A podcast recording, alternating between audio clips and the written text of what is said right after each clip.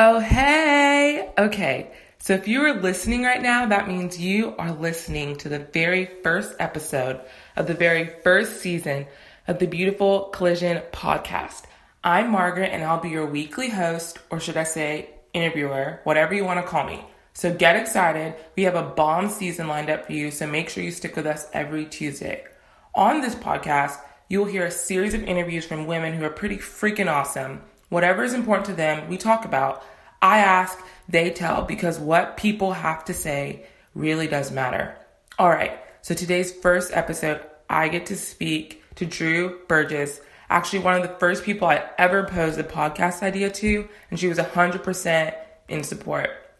This episode, we talk on an, on a very important issue, which is race in America. She is a white American, and she talks about her journey in the last few years of being woke to this reality, her realizing white privilege and her own white privilege, the art of lamenting, and how silence on this issue kills. She really speaks to the majority culture in this episode as a wake up to the reality of race, and how, as a Christian, she believes that this is deeply rooted in the gospel. I hope you enjoy and enjoy her especially because she'll be co hosting or co interviewing a few episodes this season. All right, y'all, let's do this. Hey, Drew. Hey. How you doing? I'm great. Are you excited? I'm so excited. Here it goes, y'all. Here it goes. And just to preface, I mean, you're gonna figure this out in the podcast, but I'm African American and Drew's white. So Yep. um so Yep. it's this has been a really good and um conversation we've had over the last few years actually. Okay, so Drew, I know that Yeah. you are super passionate um, about racial reconciliation and and I want to kind of walk through that how this came about, how you um, just even started realizing this issue in your own life and just in the life of our world. So, my first question for you is what um, triggered this desire for just racial reconciliation, learning about race, learning about culture? Um, walk me through that. When did it start? yeah. Um, so it really um, came about through um, the Lenses Institute conference, which is um, basically um, put together through AIA Athletes in Action staff members. That uh, about three years ago I attended. Yeah, November 2014. so almost three years ago. Um, and this conference is a five day intensive conference that was, um, like I said, formed by AIA staff members, where it it was created because this this institute exists to help the people of God fight for oneness um, by influencing the way Christian leaders see, understand, and act in our ethnically and culturally diverse world. Right. And so it's really where, you know, we're, we're taking into consideration our own lenses, um, per se. In other words, like how we see, how we understand, and how we act in our world, because the lenses through which we all see the world is unique to each of our own, you know, personal experiences, Right. family background, national history, cultural context, ethnic identity. Like it all plays a vital role, whether we realize it or not, in shaping how we view the world. And so the Lenses Conference comes in um, all with the intent to help us see and love and serve the people around us the way that God does. And so Yeah. I went to that conference, um, you know, almost three years ago. I went in. I went in one way, and I came out of it just completely wrecked and changed forever. Um, so I have a question for you. So, did you have any ex- expectations going into it? Did you even know what to expect at all? Did you know, like, had you done any research on it, or you were just like, I have to do this for work or for my job because I'm on staff? Right. Yep. Um, yeah, not really. So it, it, it was a requirement for us as staff members, which I'm so thankful for. Um, and so, yeah, I really did not know what to expect going in. I just uh, had had heard from other people that had gone through it that it was heavy, it was intense, and um, so I knew that. I literally had no idea what was about to happen. um, to my heart, to my worldview, um, through the lenses of which I had been looking and just had been a lot yeah uh, unaware of. Mm-hmm. Yeah. Okay, so you go to this conference. Um, you experience this conference in a lot of different ways, and I'm sure there were so many different things that happened. But you go and then come out and take yourself back to just right after you've been through that conference. Like what what was going through your head? What were you thinking? What were some of the biggest takeaways at that point that you were like, okay, what do I do with this?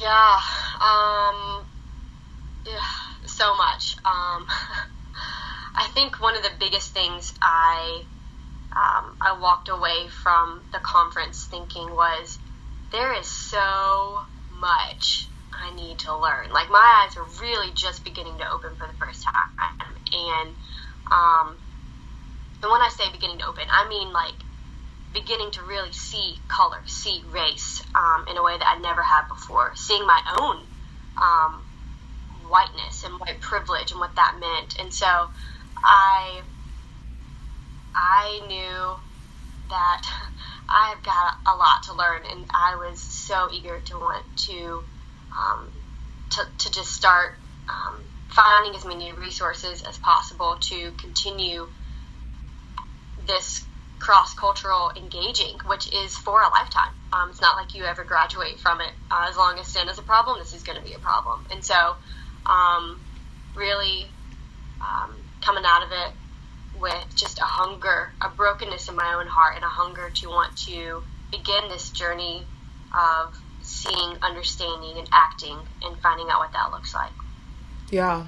Um, and I think I remember, you know, right after the conference, for those of y'all listening, um, she called me.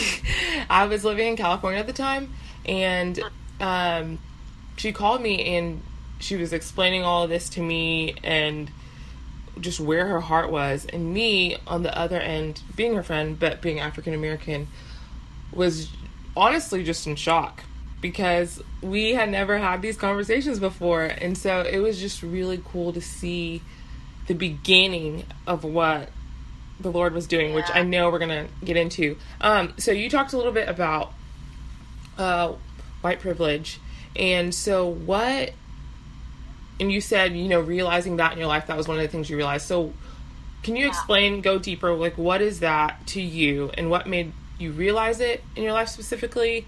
and how how did you begin seeing it in your life? Yeah. If you can give uh, examples. okay, so uh, white privilege. Um, I'm going to be honest, like showing you how oblivious I was coming into this conference. I had never even heard of this, let alone knew what it was. Um, and this, in and of itself, is a white privilege, which I can unpack more later. But to me, white privilege is an unearned perks or advantages that I have simply because of the color of my skin. And the way that Peggy McIntosh describes it in her article about white privilege um, is she says white privilege, she sees it as like an invisible, weightless knapsack of special provisions, maps, passports, code books, visas, clothes, tools, and blank checks. And I think invisible is a key word that she uses. Um, so Propaganda, who is a brilliant hip hop artist, talked about um, talked about it this way, kind of. He talked about being in like the dominant culture um, is like being in the Milky Way.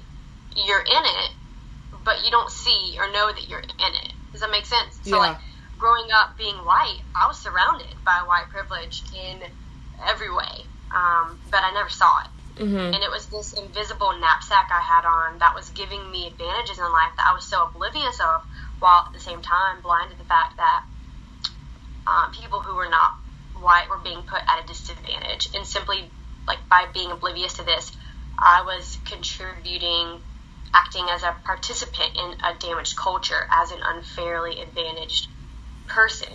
Um, so I think some examples of white privilege um, that might help, you know, bring this to light of what this looks like is, for example, um, like I can go shopping alone most of the time, pretty much um, assured that like I'm not going to be followed or harassed.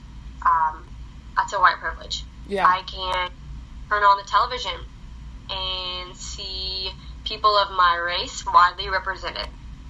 Um, like when I'm told about our national heritage or about civilization, I'm shown that people of my color made it what it is. I'm never asked to speak for all the people of my racial group. Um, I can even remain oblivious of the language and customs of persons of color who constitute the world's majority without feeling in my culture any penalty for that, like being oblivious. And that's like the white privilege I was referring to earlier. I mean, I think literally, like, I can even go buy, when I go to buy band aids, band aids. I can choose band aids in flesh color that more or less matches my skin tone. And I mean, it just started hitting me in the face once I was awakened to what it was and how much of it surrounds me. Yeah. Um, privilege, like, it, it impacts even our proposed solutions for racism and even what our, our very definition of racism is, I think.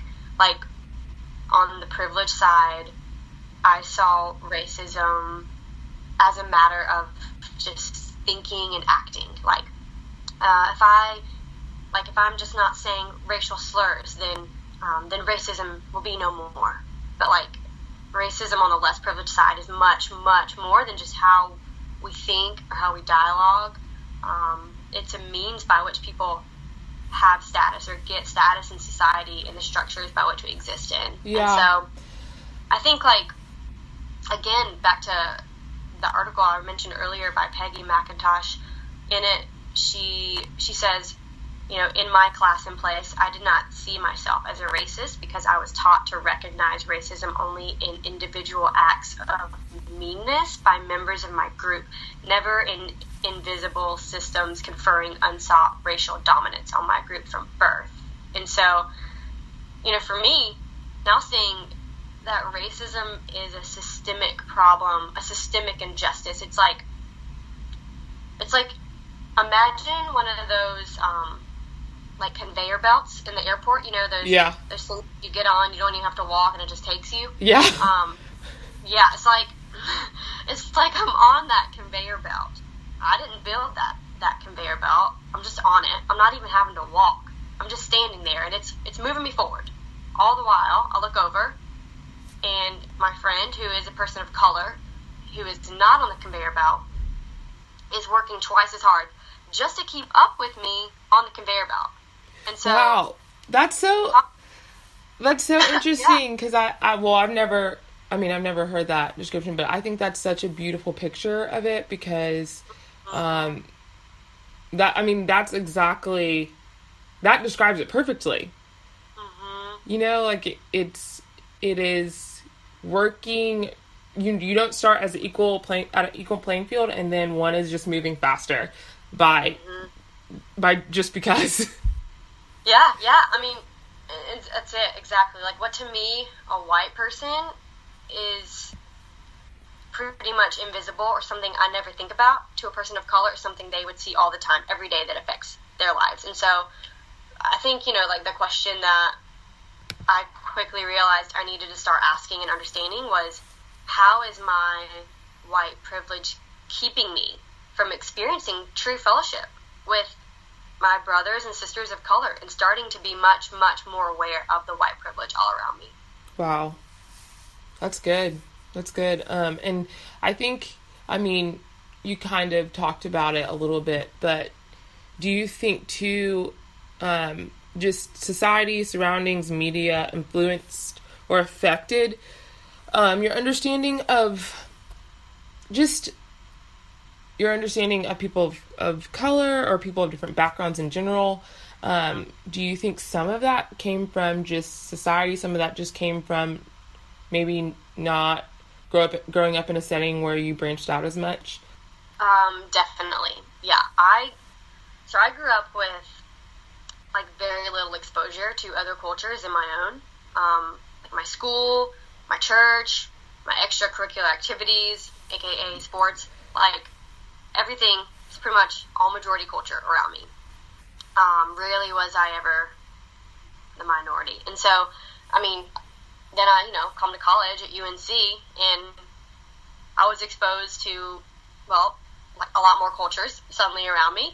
Um, but I like still was just missing it. Um, and so I remember I went to East Asia after my freshman year in college on a summer project with Cru, and um, I I came back from that project just with all of a sudden um, just my eyes being opened and, um, to actually seeing um, Asians here on campus. I mean, they were always here before I went to East Asia, um, and they're still here. But I just like I saw them differently when I came back. Like I actually just I saw them.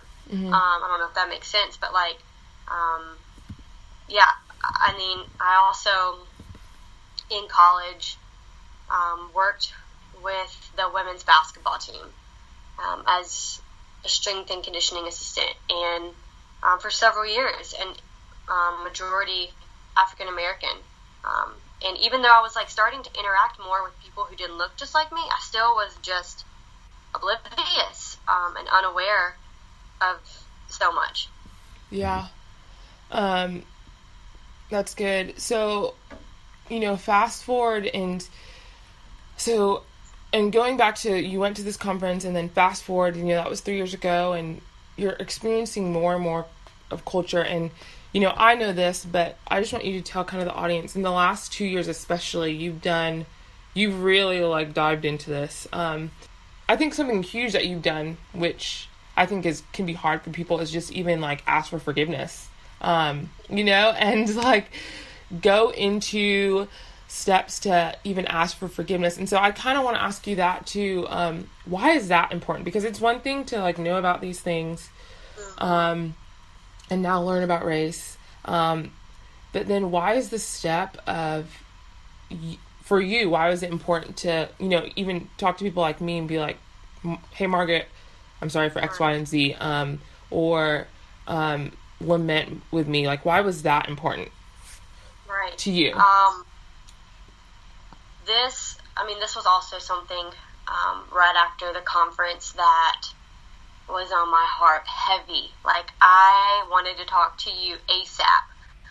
Um, and so, and um, one of my other best friends, um, Steph, who is Asian American. I mean, I've lived with y'all. We lived together. Some literally my best friends, and um, I I wanted to call and talk and just yeah, just like you said, I had to ask for forgiveness. Um, because never did I ever think, oh, I'm I'm being racist here, um, because again, like my view on the privileged side of what racism was was not the full um, the full story, um, the full meaning of it at all, and so by um, by not really celebrating your race um, as a black woman, um, I didn't know it, but at the time was really um, deflating that culture and, and the uniqueness and the beauty of, of who God has made you to be.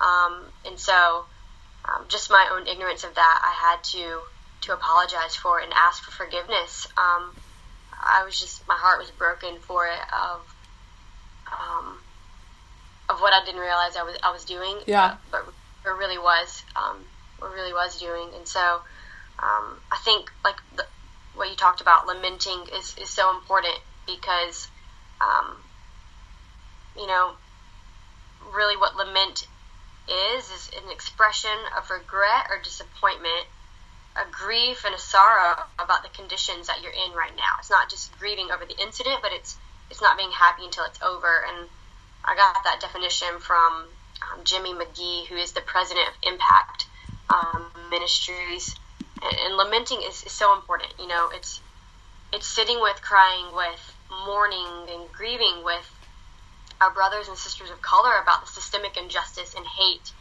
they continue to face, and it is really necessary, ne- so necessary to lament. Uh, I mean, there's a whole book of the Bible in the um, dedicated to it called Lamentations. um, but, um, on this side of heaven, you know, there is always going to be lamenting and hope. I mean, it's a, it's a mixture because yes, we um, we have Christ, we have that hope um, that He is redeeming all things and reconciling all to Himself, and so it's it's a mixture of hope and lament. But um, lamenting is so important, and my heart was broken for seeing that need to lament um, with with you um, and with our brothers and sisters of color. Yeah, that's that's good. I think that's a that's a hard one. Um, you know, for me on the other side of things, um, and I can't speak for all people of color, but for me personally, to for you to come to me and say, I'm here to grieve with you and I'm here to mm-hmm. just listen and understand without trying to say something or without trying to have some sort of response, but just to hear my heart, that was be- like, that was beautiful. Um, and so I just, you know, to just to people listening and whether you're well one if you're in a majority culture um, i think it is important to hear your, your brothers and sisters in christ before you decide before you decide you know the answer before you decide whether um, you actually believe what they're saying but hear them first i mean yeah. i think that's only fair and i think um, god uses listening I mean, yeah. that, that could be shocking, but I mean, he does, he does, and so, yeah, that that's really good to hear. Um, and so why? I mean, you you tell people listening why why is racial racial reconciliation so important? And I, I think you you coming from a majority culture, what like if you were speaking to the majority culture, why is it so important? Why why do they have to be a part of it? Mm, uh, yeah, that is that's a good question. Okay, um, why is racial reconciliation important? Um, the gospel isn't colorblind, um, but the opposite. It is color bold. It's color engaging. God wants us to see color, to see race, because collectively we form something beautiful a fuller picture of the image of God. And racial reconciliation is important because it's the gospel. It's what Jesus came to earth and died for to reconcile us to Himself, and then giving us the ministry of sec- of, of reconciliation. Second Corinthians five, um, and then even you know Ephesians two. It says, "But now in Christ Jesus, you who were once far off have been brought near by the blood of Christ. For He Himself is our peace, who has made us both one." and has broken down in his flesh the dividing wall of hostility by abolishing the law of commandments expressed in ordinances, that he might create in himself one new man in place of the two, so making peace, and might reconcile us both to God in one body through the cross, thereby yeah, killing that's good. Hostility. Yeah, so it it's not only what Jesus so clearly came for and died for, but it's it's even what he prayed for and prays for. I mean, if you look at John 17, He's praying that we would all be one, just as He and the Father are one, so that the world may believe that God sent His Son Jesus, who loves them. And so, is racial reconciliation important? I mean, I think more than important, it's essential. Like when we talk about racial reconciliation, we are talking about oneness. Oneness is essential because of where it comes from it comes from the Trinity. Like the Trinity is oneness in its foundation, and now that sin has divided that. Um, for that very sake of division, Jesus put on flesh and died, and died for it to tear down the wall of hostility, that we might be reconciled to Him and to one another. And so, honestly, I would say you can't believe the gospel and ignore oneness. You can't. Jesus died for it, and oneness in Christ is one of our most powerful witnesses.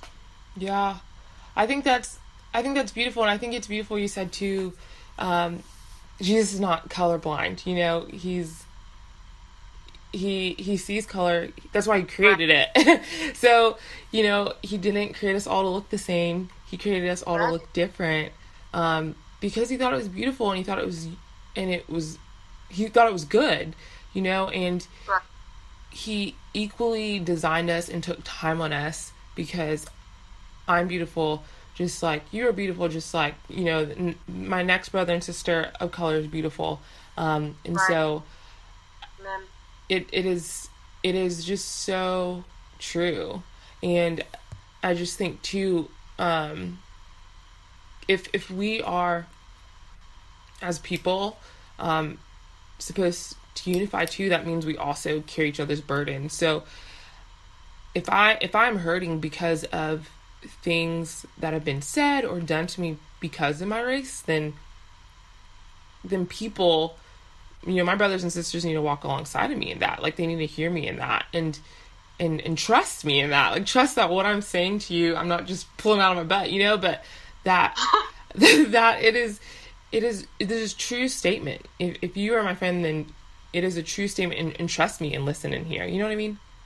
Yeah, yeah, and I think the whole concept of colorblindness was like such an awakening to me, um, because honestly, that was that was like at the heart of what I needed to also ask your forgiveness from, because that I mean that was how I really saw you. I was like, oh, Margaret, yeah, I know I don't I don't see race, you know, um, we're we're the same, but by doing that, I thought I was like avoiding racism, but I was doing just the opposite. I was deflating your own beautiful, unique culture and the differences that we have that God has made in um, each of us um, in His image, and um, wasn't celebrating that at all. And I and I missed so much of that, and so that was a huge part of also just what I was coming to the realization of and asking forgiveness for, and um, now more more than ever um, wanting to celebrate um, what it, who we are in, in our in our own skin, in our own color, and how God's made each of us.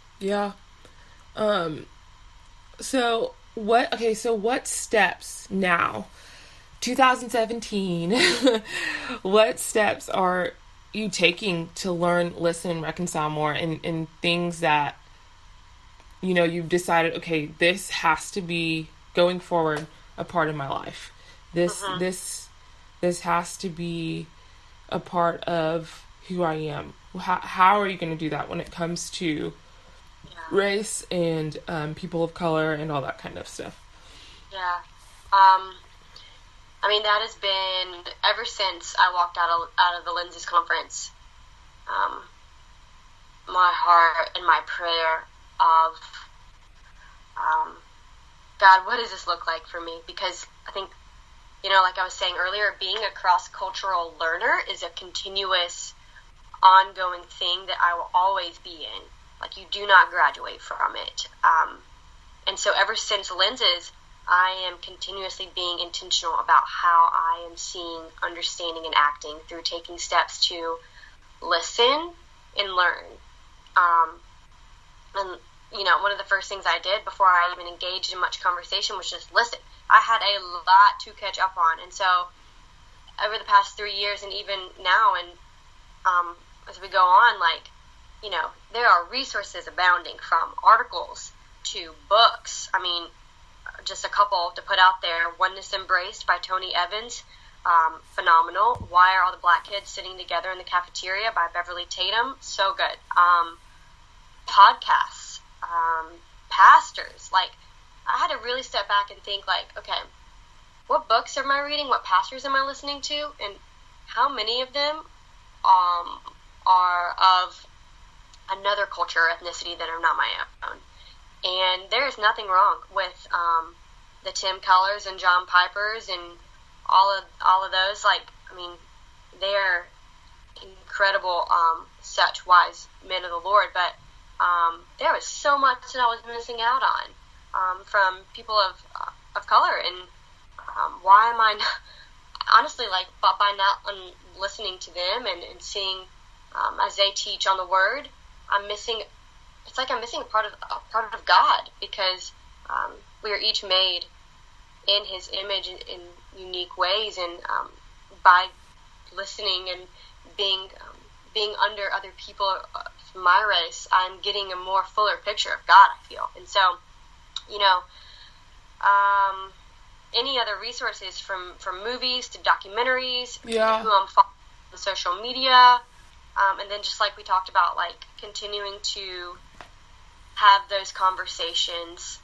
um, you know, with with some of my best friends and other people that I work with, and, and just in all all spheres of um, of my influence that are of other races. Yeah. Um, and just listening and asking and listening when when things come up in in the news, um, devastating things breaking um, our, my heart in this country, um, one after the next is is not being silent. Silence is killing us. Um, starting the conversation of just letting them know, like, hey, I am mourning with you, and my heart breaks with you. How does this affect you, and how are you feeling, and how can I pray for you? I'm here with you, and literally like lamenting, walking with them through that, and um, and, and staying there, not not leaving because we can, um, but staying with them through that. And so um, Yeah. these are some, I think, some things uh, that I am constantly um, being wanting to be intentional about. and you keep repeating that it is it is a forever thing and it is a, a constant thing. And i think um, that can scare some people. Um, maybe sometimes of majority culture. Um, and i think another thing is you know like you said si- silence is killing us um, in the sense of it's easier to just be like, okay, well, you know, God is sovereign, we love Jesus, um, and so just not go deeper into, you know, deeper into issues of justice, and maybe if you just like quickly or a quick sentence, can you touch on what, like, why that specifically, and you kind of did a little bit, but why that specifically can't be the case? Like, why can we not um, shy away from it or just um, you say, okay, we're going to talk about this for a season and then be done. You know what I mean? Right. Yeah. Um, so we can't bop in and bop out um, because the reality is, um, you know, this is this still exists, Yeah. um, and that is really, you know, if you don't know by now from Charlottesville, you know um, that racism, white supremacy, it's real, and it's and it's it's sin, and as long as sin is a problem, Yeah. here the reality devastatingly that persons of color are experiencing and as as a white person um, a white privilege that i have is that i can i don't i can bop out and i don't i don't have to be in and um, you know walk with you through this because it doesn't affect me and that is a choice that i never i never want to take the easy way out and and just and and and, and leave. Um, I want to stay in, and we have to stay in because it's reality and it is an ongoing thing. Um, but I mean, that's that's just it. Like the gospel is not a call to comfort. Yeah. just a reminder. Um, so it, it is that it's a call to um, to oneness and, and whatever that takes to walking alongside um, our brothers and sisters of color. Yeah. That's good. Um, okay, so, but what do you believe when people, like the biggest thing that people need to know? Um, what, what is it that should be said? Like if you had a last phrase, a last word, what, Mm. what would that be? I know. Um, okay, so I think I would emphasize the fact that unity is not uniformity. Like uniformity devalues uniqueness and differences. Um, they're not the same thing. Proximity is not authenticity. Oneness is not sameness. They're different. You know, let's learn about other cultures outside of our own. Let's celebrate their unique and beautiful culture Mm-hmm. to honor and respect differences instead of minimizing or eliminating them. Like, like I said, start those conversations. Yes, they may be awkward. Okay, yes, they will be awkward. They will be hard and uncomfortable, but they will be worth it. Like, do you believe it's worth it? Being majority culture, we have we have privilege, and even though that's still messed up and unfair, we who have privilege can and should steward it for those who don't. Like you have been given a voice to work on behalf of those whose stories are consistently silenced or ignored and bringing their voice and their story to the table. And so I think I think we have to have a posture of humility and learning. Um, you know, choosing to suffer with people out of love for what God wants to do in and, and through them, and being willing to learn from them in return. Because I think, I think that's the challenge for us as the majority culture is our willingness to experience change, like both on a heart level and like in how we like to relate to others, but also in how we like to work. And so, what yeah. might it, you know, what might it look like if we opened ourselves up to the possibility that, that God wants to use us to help re- rewrite a new story that includes and affirms all peoples. Like it starts with understanding ourselves and the lenses through which we've been and are seeing and understanding um, and experiencing the world and the way we relate to others, and then learning and understanding the lenses through which people of other cultures are seeing and experiencing the world. Yeah. And then, you know, ultimately with the this transforming vision of a God more vast and beautiful than we have have known. before him one day people from every tribe, every nation will gather, clothed distinctly and unashamed in the dignity of their uniqueness. I mean, that is the picture of Revelation 7. And so, you know, bringing it back, if I could quote Propaganda one more time, um, you know, he said, we're supposed to be seasoning each other. Like me making you a better you and you making me a better me, bringing out the best flavors in each of us. And I love that because, like, as majority culture, if we just stick to our majority culture circle circles and are not intentional in being cross cultural learners and doing life authentically with other people that don't look like us. Okay, I'm I may be going out on a limb here, but just stick with me in this analogy. Um, so okay, it's like it's like we're eating um, it's like we're eating tortilla chips. Okay, yeah, tortilla chips. Okay. Now, now tortilla chips are good. Okay, sure, but you you start adding salsa. You put some queso, maybe some guac, and get some beans and cilantro, and then she loves you beans. Have, you've got nachos, people. Like all of that mixed together in one big pile of nachos is so much better and flavorful than just tortilla chips by themselves. And then you know, vice versa. Like I could have a spoon and guac, and I'm not mad at that. But I mean, you put a tortilla chip in the guac, and it's delicious. Um, makes it so much better. So we need each other. Like yeah. when we come together, like a big delicious bowl of nachos, we collectively form a fuller picture of the image of God. Yes. okay, she's she's the food queen, by the way, and and that she food analogies. That is so true. Um, no, but I I love that analogy, and I just love. Um, I mean, just kind of to end this or um, wrap it up, but that we do form a fuller picture of God together. And the reality is, um, you know, if, if you believe in heaven, if you're listening to this and believe in that, the Bible clearly states that, you know, every tr- tribe, every nation um, is going to be in heaven. Like people of all cultures and backgrounds are going to be there. People are going to be singing in different languages.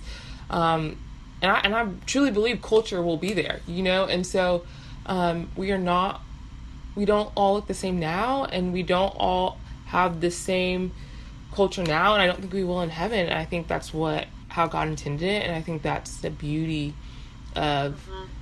Of Christ. And so if you, I mean this. If you are not actively seeking this, I, I just challenge you. Look at your circles, look at your friends. What do they look like? Um, you know, do you hang do are do you only know people that look like you and if so, I mean, no wonder no wonder you have no concept of what's going on because you have no communication with people um, that are experiencing what's going on. And so, thanks, yeah, girl. Some, some queso. some beans put all that in your life. It's so good. Yes. Delicious. Um, thanks, girl. This has been such a good topic, and I know, um, again, those of y'all listening, this was definitely more topical. Most of the other, majority of the other podcasts are going to be just more people's stories, but I just really thought this was important, and I really wanted you to share her experience because I've been in her experience and I've been hearing about it, and we have talked about deep things and cried together and um, she's let me be frustrated and be mad and say things and it's just been beautiful how because of because of her learning this um, how god has grown our friendship more because now i can talk to her about more things than i ever could um, all right so Drew i'm going to ask you two the two questions that are very great um, that people are going to hear every episode. Okay, but the first question is if you could go to lunch with anybody, dead or alive, if they can be famous or not famous, they could be your neighbor, whatever, who would it be and why? All right. So first of all, first of all, I gotta put the setting in place here. Um, I'm gonna be. She's all about sure- this, y'all. For those of y'all Um, listening. Yeah. Yes. So setting is very important. I'm definitely to be um, at Flowers Cafe in Toulouse, France. Um, just the uh, so France, the epitome of France. Of you know my my espresso. Um, probably going to have another another latte, perhaps. Um, And you've been then- there, right? I have been Okay. there. Yes. Uh, last summer, got to lead uh, a soccer tour with AIA and just stumbled upon this gem of a place. So, you know, I'm going back um, at some point to have lunch um, with who I'm getting ready to intro. Um, but anyways, you know, I'm going to have my, my dessert, some sort of delicious cheesecake, perhaps um, an eclair, you know. Um, it's just, it's going to all be there. I'll be there. So, anyways, there we are. And who is it? and it's gonna be with Taya Smith. Okay. For those of you who don't know Tay Tay, Taya is the lead female vocalist in the Christian music group from Australia, Hillsong United. Um, so why Taya? Um, okay. Worship is is huge for me. It's like really one of the ways I feel God's presence most. Um, and man, I don't know what it is, but Taya leads worship in such a way that, unlike anyone else, it just leads me straight away into the presence of God. Um, she she leads with such like a, a humility of like the spotlight is not on me, even though she's incredibly talented, but like putting it all on Christ. Just so genuine, so passionate. Um, yeah, I mean, plus I think we could actually be friends. Um, you know, she skateboards. I love to longboard. I feel like we could go skateboarding together. Um, I mean, also my love for anything retro Adidas is totally inspired from her. It just is. Um, really? So it is. It's all Taya. I'm not gonna lie. I Um, did not know that. Okay.